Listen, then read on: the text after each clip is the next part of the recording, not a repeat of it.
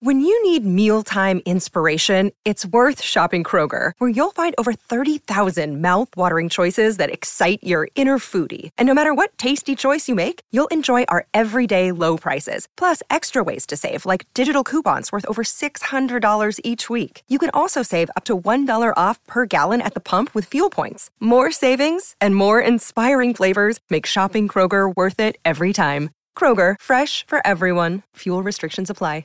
With threats to our nation waiting around every corner, adaptability is more important than ever. When conditions change without notice, quick strategic thinking is crucial. And with obstacles consistently impending, determination is essential in overcoming them. It's this willingness, decisiveness, and resilience that sets Marines apart. With our fighting spirit, we don't just fight battles, we win them. Marines are the constant our nation counts on to fight the unknown. And through adaptable problem solving, we do just that. Learn more at marines.com.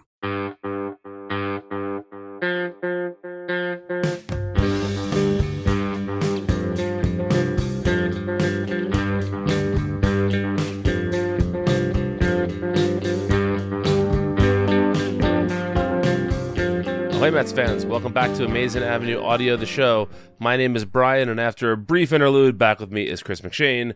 Chris, we have breaking news here. Earlier this afternoon, the Mets made a trade. It appears it'll be their only trade of the trading deadline day, and that is to trade their centerfield prospect Pete Crow Armstrong to the Chicago Cubs for Javier Baez, who is a name that had been floated for a while as a, a Mets trade target, and Trevor Williams, a pitcher whose name had not been uh, touted for too much as a as a deadline deal for the Mets. Um, in a in a vacuum, how do you feel about these this trade? Do you do you like the moves? Are you going to uh, be mad whenever I use "Eat Crow" as a headline whenever the Cubs beat the Mets from now on, or, or what? Uh, it'll be a little while. It'll be a Um, long while, yes. yeah, yeah. Just mainly because uh, Crow Armstrong had the shoulder surgery this year, so that is a significant delay in, in his development. But uh, but yeah, overall, I, I like this trade. Uh, I think it's a fair return. I don't, I don't think the Mets got fleeced or anything. Um, Baez has never been uh, my my favorite kind of hitter, but he is still a valuable one. Um, I don't know. When if you're going to have a low batting average, make all your hits home runs. Uh, I say, and and that's that's who he is. it's it, it's very much an all or nothing uh, approach. I'm sure uh, some people tire of it, and there might be some big spots where it doesn't work out well, and some other ones where it does. So you know, we we know the kind of hitter he is. We know he had um, said earlier this week that pretty much the only scenario where he'd want to play second base is if he was playing next to Francisco Lindor. And uh, if they're both healthy at the same time, uh, Baez is not really dealt with much in the way of injuries. But the way this Mets season has gone, you never know. Uh, but if they're both healthy at the same time, slide him over to second base, and and you should get some pretty excellent defense, uh, and you know, good amount of home runs from from two good defenders in the middle infield. So um, that that should work out nicely. We know Howie Rose tweeted that Lindor uh, was very happy when he heard the news and let out a scream out on the field at Citi Fields um, this afternoon. So uh, I'm happy for him. And, and in, in a bubble, it's it's exciting. Um, Trevor Williams does nothing for me, but he's probably better than Jerad Eickhoff. Uh, definitely better than Jerad Eickhoff. Um, I don't know. I mean, it it on that end, he's fine. Um, getting him in the deal too. Okay, cool. You know, but uh, but yeah, Baez obviously is the centerpiece of all of this, and uh, he he wouldn't have been my top pick of the players the Cubs traded away today, which was pretty much everything else that was left of, of that core of that team. Uh, by the way, the Cubs are playing the Nationals tonight, Yeah. and neither team's going to have any people who played on the field since they both traded their entire systems. Yeah, yeah, I know. And the, with the Nationals COVID situation having popped up again this week, um, although they did trade away um, Trea Turner, uh, who, who was one of the players who was affected by that, but still, it, it's yeah, uh, for fantasy baseball purposes, those lineups tonight might be a little bit ugly with with a lot of significant players out of there. Yeah. So here here is my Baez take. Um, I mean, obviously he is a talented player. I do not want to besmirch the good name of Javi Baez. I just don't know what he necessarily does for the Mets right now. Like, okay, so I, I don't think that I mean, obviously, he's a better defender than anyone the Mets will put at second base. Although Luis Guillorme is a fine second baseman as well, and uh, Jonathan Villar is not a bad second baseman. But you know, regardless, they're getting better defensively, especially when Lindor is back and he's a second base. They are also getting a home run threat, as you mentioned, but also a major strikeout presence in the lineup. And this team already strikes out a fair amount, and so I'm not super thrilled about that. So I don't know. Obviously, Baez is going to be a net positive over whatever person he was he's he is taking the spot of on the roster. That said, I do not know if the spot I don't know if what he brings to the roster improves the team more than say a marginal relief pitcher would have, who would have certainly cost less than Pete Crow Armstrong. So it's it's just it's it's I feel somewhat conflicted about this deal because of that reason. Because I just don't know if it's necessarily a huge upgrade for the Mets in any area that they needed a substantial upgrade. You know, I, I think that if they had improved the bullpen, if they had made a splash and gotten a uh, frontline starting pitcher. All of those things would address my bigger concerns for the Mets than what I'm currently than what than what I think the return actually brought back.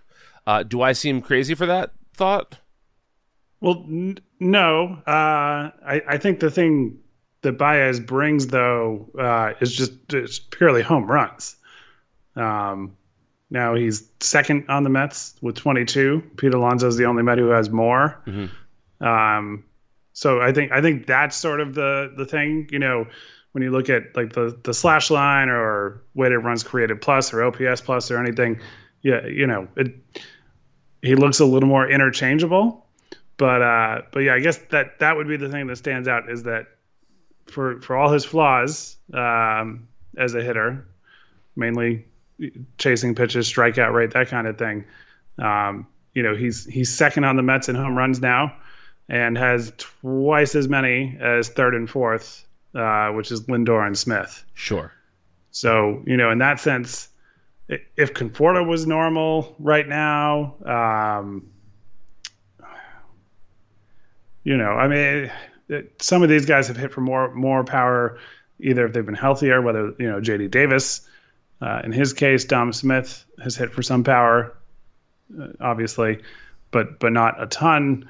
So uh, there's a little bit more of that threat that you know if this guy comes up, he can change the game for you. Um, you know, Pete Alonso is the better overall hitter, uh, and it's not even really close, but. Just a little more of that power threat. And look, if if Davis stays healthy and hits and, and has and finds playing time, which might not happen now. But uh, you know, if it's him or if it's Conforto who who kind of get into that groove where they are an intimidating hitter to to face, um, then the line the lineup starts to look a little more threatening. It, it is weird, you know, coming into the season where you're like, oh wow, this lineup is great top to bottom, but it has overall struggled to score so many runs. Right. Um, and you would assume uh, Alonso is the only one who you would think might hit 50 home runs in a year, but you would assume a couple of these guys would hit 25 to 30 fairly easily. And right, and right now, um, you know, maybe Lindor gets there, but that's going to be tough. He might get to 20, um, you know, by the time he's back from his injury and and plays the last somewhere between four and six weeks of the regular season, maybe seven. Um, you know, if the Mets get lucky with the season going into very early October. So, so yeah, but I, I think the overall point is a good one. Um, I think this was still uh, doing nothing would have been a complete downer. Um, you know, they made one move today. Uh, that I think brings some excitement and does something for the team. But it was still not a wonderful day overall. Like, look, if everyone's healthy, has been sort of the hypothetical thing for the Mets, uh, especially when it comes to pitching, for a very long time. Yes. So you would think you you might have learned a lesson from that. And and look, if Berrios was too crazy a price, okay, that's fine. But um, there were other guys out there. Some moved, some didn't. But there were other guys out there that you could have maybe filled in the back of the rotation. And uh, you know, the bullpen had someone named Akeem Bostick in it last night. Um, Jerad Eickhoff has made multiple starts after being designated for assignment multiple times. Uh, it's not like these are, you know, uh, I'm using the word hypothetical again, but it's not like it's, uh, oh, what if Eickhoff and, and these relievers who nobody's ever heard of have to pitch innings? That has already happened. Right. So I don't know exactly what role they envision for Trevor Williams. Um, but look, they're certainly in a better place with, with their pitching staff overall, with Rich Hill and Williams on board. But that's it. They can't add anybody else the rest of the way. Um, not not by a trade anyway. You well, know. Let's talk starting pitching for a second here. So let's let's pretend for a second that Degrom is still a few weeks away. Tonight they get Carlos Carrasco for the first time taking the hill as a Met eh, out of spring training. They get, and then from there, the rotation is is somewhat set. You got Rich Hill, you have um, Taijuan Walker, Marcus Stroman, and Tylor Megill Where do you put Williams in there? Who gets bumped from Williams? Or do they convert Williams into a bullpen arm? I don't know Williams' stuff well enough to know if that makes sense for him to be a bullpen arm. But I don't I don't necessarily like looking at the numbers. And again, I have not seen Trevor Williams pitch a lot, especially not this year. But I don't know if Trevor Williams is an upgrade over any of those guys right now. Now, if one of them goes down, I'd rather have Trevor Williams as the guy to take the innings than Jerad Eickhoff. But right. do you do you think he gets starts right now? Immediately, no. I, unless they were to transition to a, a six man rotation right away, or unless Taijuan Walker is dealing with some kind of injury, and they can now, now IL him. Yeah, yeah. So I mean, it, I I don't know. I mean, Walker maybe he just turned into a pumpkin, but I. I kind of doubted. I, I, I thought his first half was legitimate. Uh, Same. You know, and he was deserving the All Star nod and, and all that. And and look, his start last night was not great, but it was definitely an improvement over the the two really bad ones that preceded it. Um, but yeah, I, I would guess Williams has just a handful of relief appearances in his major league career, most of which came uh, when he was a rookie mm-hmm. uh, back in 2016. Barely, not even his rookie season. You know, his his cup of coffee in 2016. Right. And then he had one in his rookie season. No, I'm sorry, no, he had looks like he had six in his rookie season. Yeah, but yeah, you're. I guess there's two ways you could play it. You know, slot him in as a multi-inning relief guy and and see how that goes and see if the stuff plays up assuming the other pitchers who we we named are all healthy right now uh, and then if it works stick with that and and you got something uh, with him and uh, and if not well Okay. I mean, he, he, was he was the kicker for the trade, right? He wasn't. He was not the reason the Mets made the trade. So right. he, he's providing you with some depth. I don't know if he has any options left. He does have options, according to Fangraphs. Uh, that would kind of be a ballsy move, though. um, to trade him and instantly dump him at the minors. Yeah. Oh yeah. No, I think I think given what the the back end of that bullpen or or the front end, I guess. Um, looks like. You know, they've been carrying Drew Smith, Yennsy Diaz, you know, mentioned Bostick a few minutes ago. Um, there's there's room for him right now. yeah.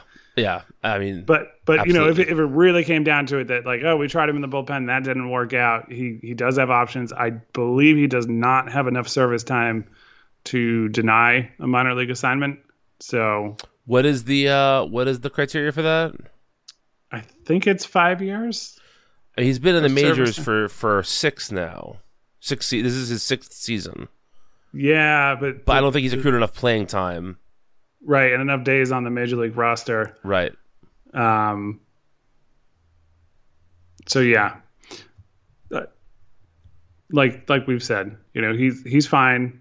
It'll be nice to have around. Um, but uh, there's a there's a heavier reliance on health here now, and Yes. uh, I mean, look, I guess you, you can make the argument that well, if Degrom and Carrasco and Syndergaard and somebody else aren't healthy, nothing was going to happen anyway. But um, that's still somewhat of a cop out, you know. It's 100% of a cop out. Yeah. um, you know, I, I- I think that I think that the team like the job at the deadline is to look at your team and to see what potential missteps may come and to fix those, right? To do your best to plug whatever holes the team has. And again, I don't think that this is necessarily I don't think these are bad trades. I do not want to give the impression that I think these are bad trades. I don't believe that. But I just feel like if you're looking at the team's holes, I don't know if either of these guys necessarily uh, f- fill those holes. You know, that's just it's. I guess that's my bigger thing. It just seems like this isn't the draft where the attitude is always you take the best player available. Right? I don't think that necessarily makes as much sense for the trade deadline. You know what this reminds me a lot of actually? This reminds me a lot of when the Mets got Jay Bruce in 2016 where it was a guy that's like, oh, yeah, I, I guess Jay Bruce makes sense for the Mets, but there wasn't like an obvious fit for him.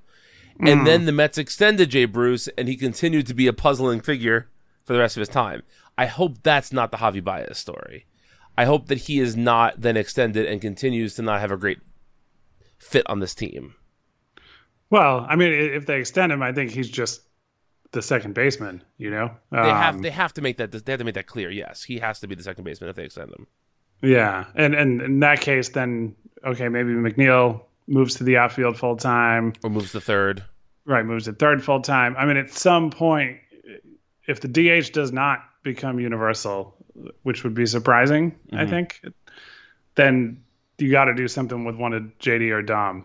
Um, as much as I like having depth, um, I don't know. It just seems like you could turn one of them into something else if you're in a spot that you're not able to play them regularly. So, uh, you know, you can you can make it work in, in keeping all three of those guys, but if you keep Baez around, yeah, you might end up trading in one of them.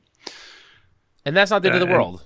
No, no, um, and you know we have to see what McNeil looks like at third base over a prol- prolonged period of time, which I think he could handle. Um, it just hasn't really happened much or, or gone all that well in the limited time that he's done it. But Sure. I don't know. I'm, I'm shortstop. Obviously, is its own beast. But if somebody can play short or can or can play second, unless there's a major issue with the second baseman with their arm, I don't see any reason that they can't play third. Right. Um, I don't know. Maybe that's naive, but I, I do think moving guys around in similar positions isn't the craziest thing in the world to force them to do. No, I, I- I don't disagree with that either. Um, and also, you know, if if the DH does come into play and Dom is now your designated hitter, then I guess JD and McNeil could almost share the left field spot. You, you know, have a platoon situation with of those guys. Although I think that's probably underselling each of their talents to just reduce them to a platoon role. But you know, people get hurt; these things happen. I don't think it's necessarily out of the question to have one of those guys as your super sub. Like especially McNeil seems McNeil seems to me to be the perfectly suited super sub guy. You know, he can give you days off at uh, second base, at third base, at left field. The real shame of all of this is that I think my Ilar of the day, or ER, or Ilyar, as you suggested, of the day, is going to really suffer with uh, with even less playing time for Jonathan Villar and Kevin Pillar. True, but you know. I'm not really upset about this. We- well, yeah, no, we could we can still uh, have some fun with it. absolutely. Nobody has commented, by the way, how I had Willard Scott, who would always celebrate the hundredth birthdays on the Today Show as the hundredth games Ilar of the day. No one has Mm. commented on that. I'm very upset about it. I was proud of that one. I've been planning that one for a few weeks, and it worked out. And uh, no one cares, but that's all right. The Mets are coming off of a weird week since we last had a podcast. They took two or three from the Blue Jays in a series that was more or less good, although there was a really ugly Saturday night game.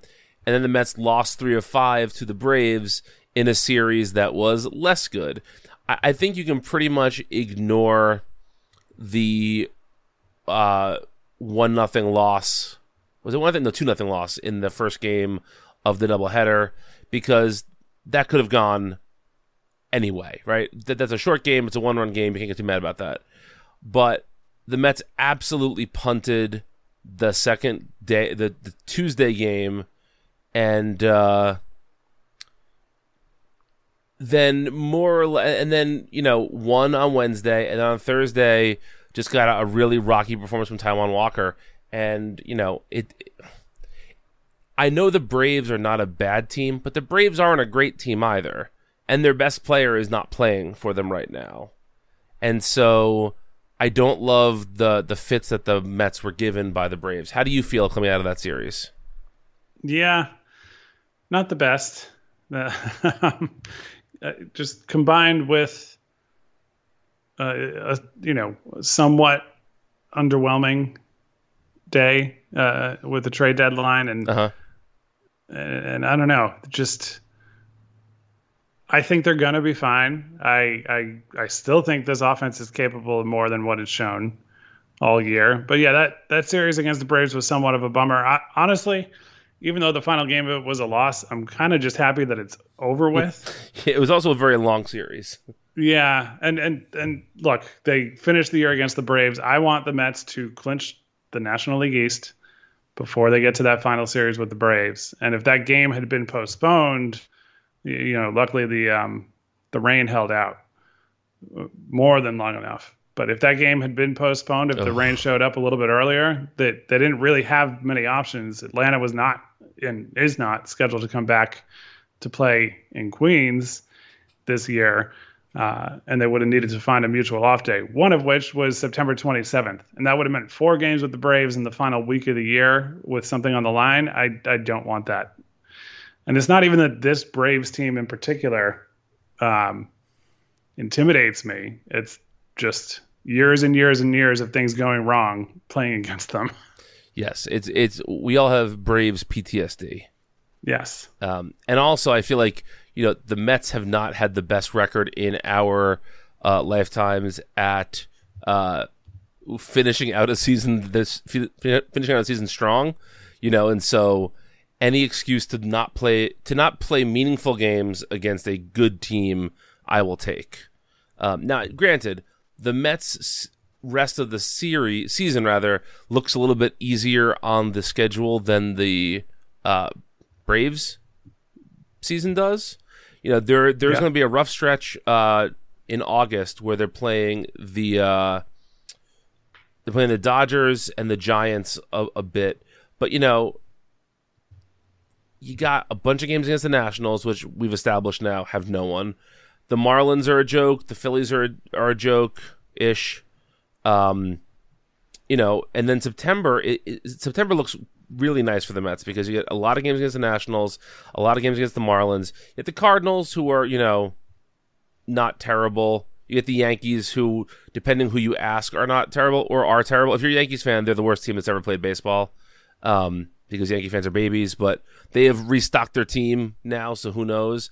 But I, I just feel like the Mets have an opportunity to really take a bunch of games right now from lesser teams and not worry about that last series against the Braves. Because I'm with you. I don't. I do not want to play the. I don't want to have the the playoffs on the line against the Braves. I don't even want to have. I I, I want to I want to know who I'm playing in the playoffs before I get to the Braves, if possible, Yeah. so we can line everything up. yeah, that would be nice. Um, yeah, it's just a weird. I, feel like the combination, like you said, of, of the not a lot during the trade deadline, the rough series this week, just the general the injury, the nonstop injury stuff has been getting to me a little bit more, especially because now, now with Degrom and Lindor out of the lineup, out, out of the off the roster rather, it just seems like, you know, we were so this year seemed so primed to be the year. The East is garbage. Degrom is great. We got Lindor, and nothing that's happened the last week has made me feel great about about where the team is right now. Yeah. Yeah. What would fix all of this for both of us and everyone else, I think, would just be if they have a stretch here where they, uh, you know, win seven out of 10 or eight out of 10 games. Uh, and, you know, they've played reasonably well uh, or well enough to just sort of maintain where they are. But just starting to pull away a little bit in the division instead of sort of lingering in this three to four to five game division lead. Mm-hmm. Um, that would be nice. And I, I do think it's the Braves made some moves today. The Phillies did as well, but um, neither of them did anything like what the Dodgers did in, in getting right. Scherzer and, and Trea Turner. Um, some of the other bigger names that you know changed teams. Kris Bryant went to the Giants. Anthony Rizzo uh, and Joey Gallo to the Yankees. Schwarber to the Red Sox. Um, the the Braves and Phillies didn't do anything today that intimidates me. No, they they both of their bullpens, which have been trash, you know, and so that's it means he's got to beat up on their starting pitching a little bit earlier than you would have. Uh, you know, you have to beat up on their pitching earlier in the game rather than later in the game. Yeah. Um, but no, I mean, I, I don't want to feel bad about this team because, like you said, the team is still in. If you had told me April 1st, the team's going to be in first place come August 1st, I'd have been very happy about that. Right. You know, and and, and they're going to add Javier Baez to the roster that you already know, and Rich Hill. Yep. You know, yeah, I I think that's, I I yeah.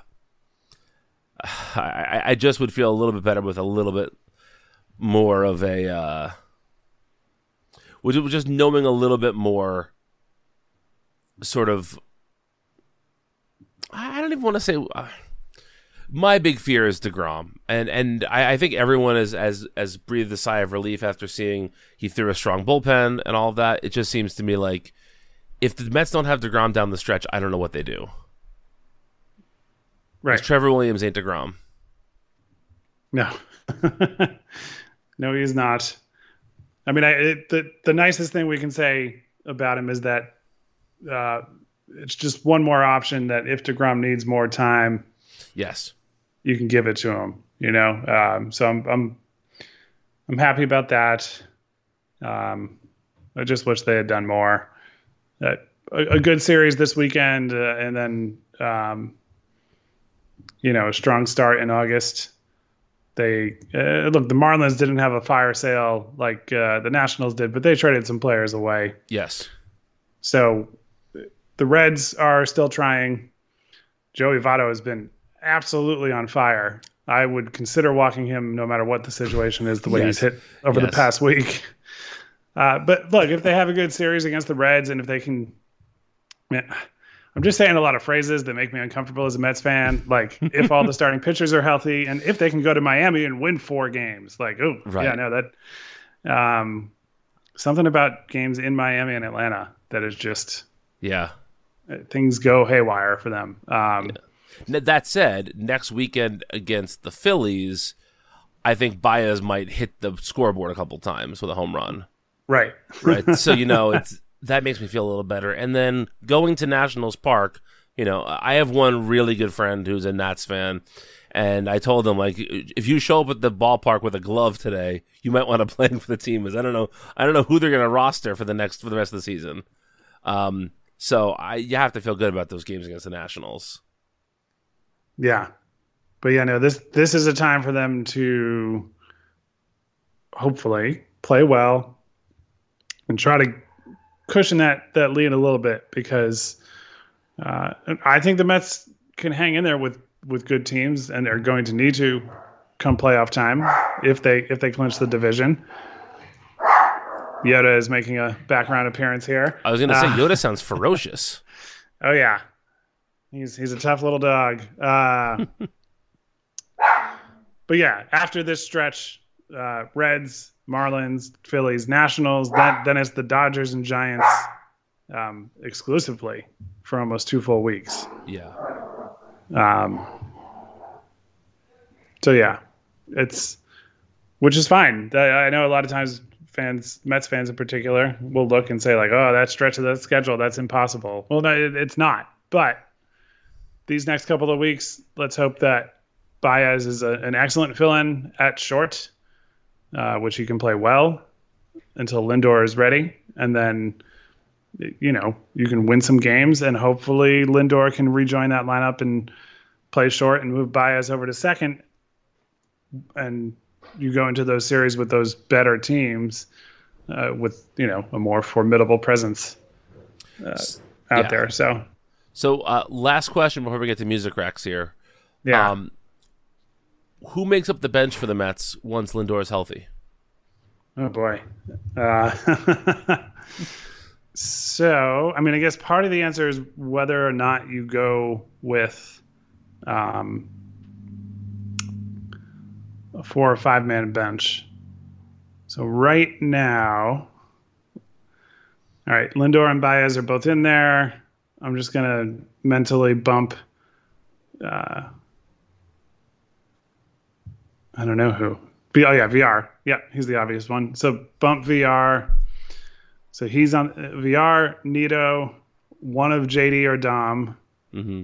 Those are three. Pilar. Yeah, Pilar is four. Yeah, so yeah, you kind of have to go with the five man bench. Um, and then you've got options of, and there's some other guys who are healthy and hurt mixed in here, but Guillorme, Drury, um, Peraza. I don't know if Jose Martinez will ever. You know, there hasn't really been a single update since his. Uh, That's true. Jeez, I forgot he was even on the team. Yeah, yeah. I mean, the fact that we've heard absolutely nothing that that was a an injury that he suffered in spring training. He went on the 60 day injured list right away, um, or or if he didn't, it, he got moved to it very early. Uh, I don't know if he factors in. So I guess the question is really, all right, Nido, Davis, Villar, Pilar, and then it's basically a question of Guillorme versus Peraza in a world where everyone's healthy. I mean, to me, it has to be Guillorme. Only because I feel like I feel like the Mets are. Think about the times you would need that player to play, and I feel like it's a it's as a defensive replacement at third base. Yeah, that's true. Hmm. Right? It's a tough call. I mean, Peraza has been so clutch with, with his power off the bench. That's the only thing. They both give you something. And I, I'm like, I'm a Guillorme fan, so I'm slightly inclined to agree with you on that one.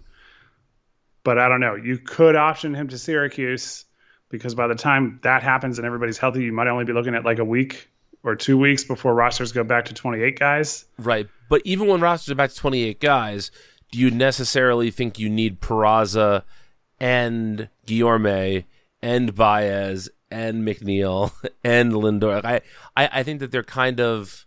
I think they're kind of expend. Uh, one of them makes the other expendable in almost every scenario. Yeah. Especially because I, I I would think you'd want to add pitching for those extra two spots. Oh yeah, no. uh, In theory, I agree. Um, but I guess it, it makes things interesting. Yeah. No, it's tough. It's going to be tough. And Right. let, us just have a little round of applause here for Brandon Drury, who has been crazy clutch as well. Uh, and since he was called back up, I think he went eight for nine or eight for ten since being called back up. It's uh, it's, it's pretty special. Good for that guy. Yeah. Um, but yeah, it's gonna be it's gonna be really interesting to see how this roster is constructed in just a few weeks. Um, but you know, I know we've been kind of down today, but damn it, man, the Mets got Javi Baez. That's awesome. he's a he's a great fielder and he hits monster home runs. Let's enjoy that Yeah. for at least today. because I'm not Yeah. going to be enjoying the black jerseys tonight. So give me something to enjoy for today. Yeah. Same here. I know there are. Unpopular unpopular opinions on Mets Twitter. I was going to say we're going to be the pariahs of Mets Twitter for saying this. yeah, you, me, and Howie. I, Yeah.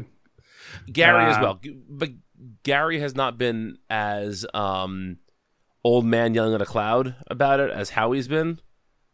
But you know, like the other day, who was it? Um, somebody. There was a shot of somebody on the broadcast, like just shacking fly balls. I think it was maybe Dom in the outfield, and I was like, "Damn, I love the blue and orange. It's such a great uniform. The colors just pop."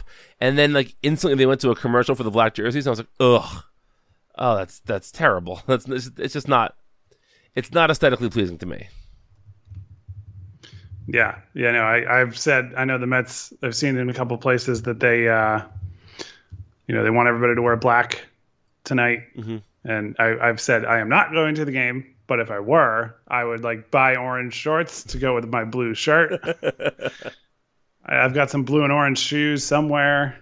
They're just running shoes occasionally come up in that color combo. So, Yeah. you know, um, I i- if I were going tonight, that would be my form of trolling and, and wearing all blue and orange and no black. Um, it, it would be like Where's Waldo? You got to find Chris in the sea of black. yeah, I just I don't like the blue on black look on anything, and I was so happy when the Mets got rid of these uniforms. That uh, you know, look, they're only here for a few games. If they stay that way, I'm not going to keep talking about it. But sure. um, if they creep back into the point that they become a dominant uniform, that is not uh, that is not my preference. No. I also think that it's one of those things that people are nostalgic for because they haven't seen it in a while. But do you remember anybody complaining when they phased them out? No, nope. That's what I mean. Like, but you know, it, it was just like, oh, finally. Yeah, so I, I think once, once you know, eh, look, if it's the Friday night uniform going forward, I'm fine with that. That's that's cool, man. I'll I'll, I'll limit my Friday night games because I don't like the black jerseys, but you know, it doesn't it doesn't really matter. So yeah, my moment of joy today, my moment of zen to go back to an old uh, Daily Show thing is just that they got Baez, and that's fun, and I can't wait for him to just hit a monster home run or 15 for the rest of the season. Yeah. So, Chris, what is your music pick for this week? So we camped last weekend, um, and I don't know. I, we're I was just looking to. I wanted to put a whole playlist together, but it was sort of a last minute decision to go uh, and, and do that. So downloaded a few records real quick. Uh, we are scheduled to, pending everything in the world, uh, attend a music festival that's outdoors and relatively small later uh, later this year uh, in upstate New York. And one of the artists who's going to be there is Steve Gunn, who uh, whose name I was always familiar with. I had seen him play uh, with some other musicians, but not his own music. And like he's always been adjacent to uh, bands I love, you know. Um, so finally decided, all right, he's going to be at this festival. Let me check out his his music. And the first album of his that I put on uh, is called "The Unseen in Between," and it's it was a great record to put on to be like sitting outside at a campsite. Um, it starts off very acoustic guitar driven. It gets a little more complex as the album goes on, uh, but it's just good, relaxed, not like sleep put your sleep music, but just a, a nice like taking it easy uh, album. So that is that is my way of selling it. But if, if if you're going camping at any point, download it, give it a shot, play it there. That was my introduction to it, and I think it was a good way to do it. Or if you're just on your terrace or in your backyard or whatever, and and just you know it's the evening and you're looking to listen to something that's good and interesting, and mellow. Um, it, it's a good spot to go. So, uh, and I think the song "New Familiar," if I'm remembering correctly, yeah, it's one of the longer songs on the record, but it, it really stood out. uh, listened to that twice on the first listen, uh, just to just to get to do it again. So, yeah, Steve Gunn, The Unseen in Between, came out in 2019. Uh, he's not brand new, but he's new to me. So, that is my rec. Nice. I, I like Steve Gunn stuff a lot. Um, so my band is uh, partially inspired by Chris, but uh, not for the reason you would think. There's a band that I know very, very little about, and that is a band called The Bronx. They're a punk band. Are you, are you familiar with The Bronx, Chris? Oh yeah, yeah. They're from California. I know, but they're called the Bronx, and that's why. Uh, but they yes. have a uh, they have a side project called Mariachi El Bronx, where it is uh, a mixture of traditional mariachi music and sort of punk vocals, I guess is the best way to describe it. And I had come across them a couple of years ago because uh, I was at a barbecue of, at a friend's house and, and I heard, I was like, oh, what is this? oh, it's Mariachi El Bronx. I had heard of them, but I never heard it.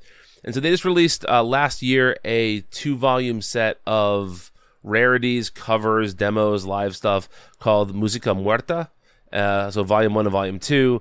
And what drew me to it is that the first song on it is a mariachi cover of "I Would Die for You" by Prince, which is fun. And uh, but the album has a couple of really good uh, covers on it. "Only the Lonely" by Roy Orbison, uh, "The Christian Life" by the Byrds, and um, and some also just really good originals. And mariachi music is not something that I like put on very frequently, but whenever I've encountered mariachi music in the wild uh, I've always really enjoyed it, and uh, it's really fun. If you ever, uh, when my, my, my now wife and I went to San Diego back in 2003, we were walking around after a uh, Padres Mets game and happened upon like a mariachi band playing in the street, and it was one of the coolest musical moments of my life. Just seeing these guys killing it, just these amazing musicians, just playing on the street, just you know doing their thing, and so um, I really enjoyed these two records. I listened to them both the other day. It was a really hot day, and I opened the windows, and it just it was it was a very nice listening experience and something very different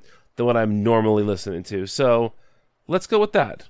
Let's go with uh, M- Musica Muerta by Mariachi El Bronx. So uh, nice. uh, yeah, uh, thank you folks for listening. Oh, we appreciate it as always. Please go to amazingavenue.com for uh, Mets news and analysis. We will have more on Trevor Williams and Javi Baez as the weekend progresses. Uh, we're also doing, as always, minor league coverage. Where I I don't know if we're done yet or if we're almost done with the draft profiles from this year. Uh, but that those are always excellent reads by our Steve Sypa. You can find Amazing Avenue on Facebook, Twitter, and Instagram at Amazing Avenue. You can find this and all of our podcasts at Stitcher, Spotify, Apple Podcasts, Amazon Music, wherever you get podcasts, you can find us. Chris is on Twitter at Chris McShane. I am on Twitter at Brian Internet.